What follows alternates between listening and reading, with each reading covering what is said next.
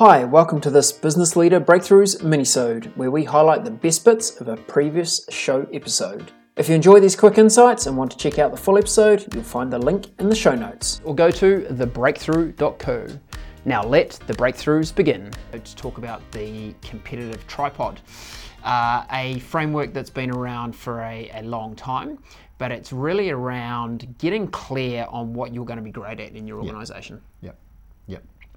And the really quite a simple framework three areas that you uh, can be focused on or one one of the three and that is being great at product being great at lowest price or being great at customer experience And the proposition is simple.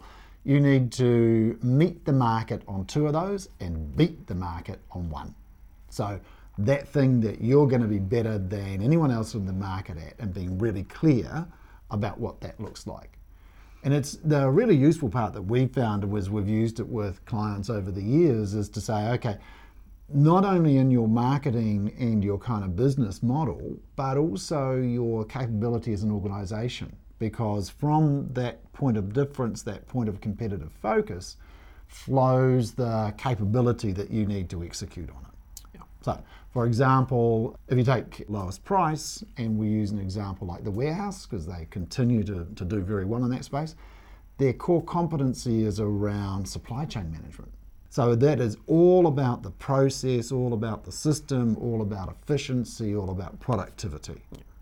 And i think the point you make around operational excellence uh, that allows you to achieve lowest price in market That's is right. really important That's because anyone can slash their prices tomorrow and be lowest lowest price but you can never sustain it the only thing that allows you to sustain a lowest price position in market is that operational excellence which continues to drive margins through that excellence Totally. so what's a good product example Oh, Apple is, is the standout. A really strong capability around innovation. That's innovation is um, just in their DNA. And it's at all aspects. One of the stories about uh, Jobs was that he took the final step of unpacking because he knew that people who unpack an iPhone or an iPad or whatever, that was going to be part of the experience. That was part of the product design. Mm-hmm. And it's still a real pleasure that is the very first step in an Apple experience is when you get their box and they are doing that because product is the thing that they, they want to be famous for. Yeah. And it's what they're great Yeah, at. yeah. So when we're saying which area do you focus on, Apple does not say we've got zero interest in customer experience. No. But their the thing that they are most focused on is their product experience. And then they go, we need to be a market a market meter on these other things that we do. So Yeah. This competitive focus is why someone would buy from you rather than your competitor. And, and I think it's even more important that we put it in the context of a prospect because there's a different proposition piece that goes with existing customers to whom you're trying to might be trying to upsell. This is for people who don't know you.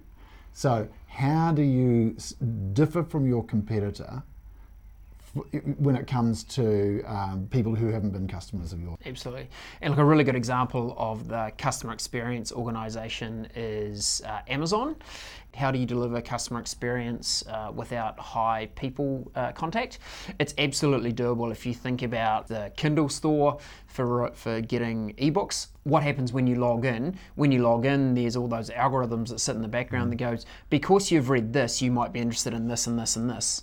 So rather than having to now sift through, I don't know how many products they have in that, that store, millions, rather than trying to have to sift through millions, they're using their technology platform to actually deliver great customer experience. Because you're like, yep, I've been profiled, I'm okay with that. I've liked this, I've liked that. You'll probably like this as my next. If next you thing. like this, then you then you're like then then have a look at this. So some people say, oh no, we're all of those. You know, we're kind of competitive with the market. We've got good product and we've got great service.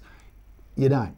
You're missing something because you can't be really high quality customer service and great product if you're a low cost operator, Mm-hmm. right? Because you can't afford it. You just can't afford it. The, the, the carrying costs of that high quality customer experience are going to destroy your positioning in, in an operational excellence low cost market.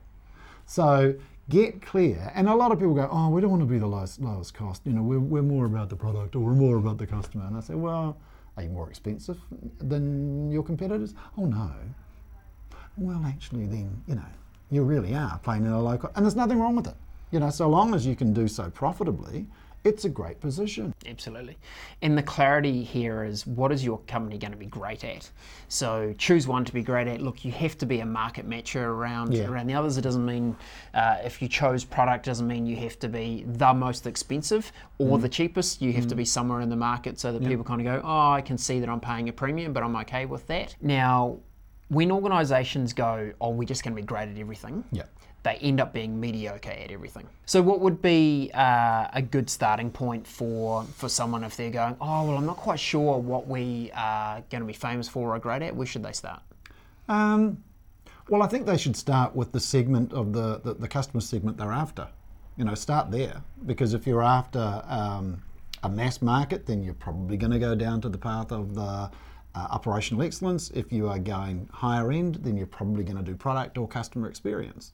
So it's it's as always, you know, start with what is the customer's pain point and how do you satisfy that, and then uh, and take a look at your competitors as well. You know, where if you if, if you don't start there, you can always go, well, is there an opportunity for a premium play? So, you know, it's just thinking through where's the opportunity in the marketplace, given that our you know the competitors seem to be all over here, all trying to compete on price. Uh, is there an opportunity for a premium play in the right place? Yes, there is. Absolutely.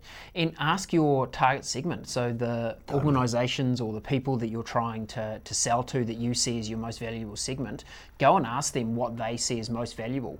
Uh, if they're coming back saying lowest price, lowest price, lowest price, well, hey, if you're going to play in that segment, that's your operational excellence is your play.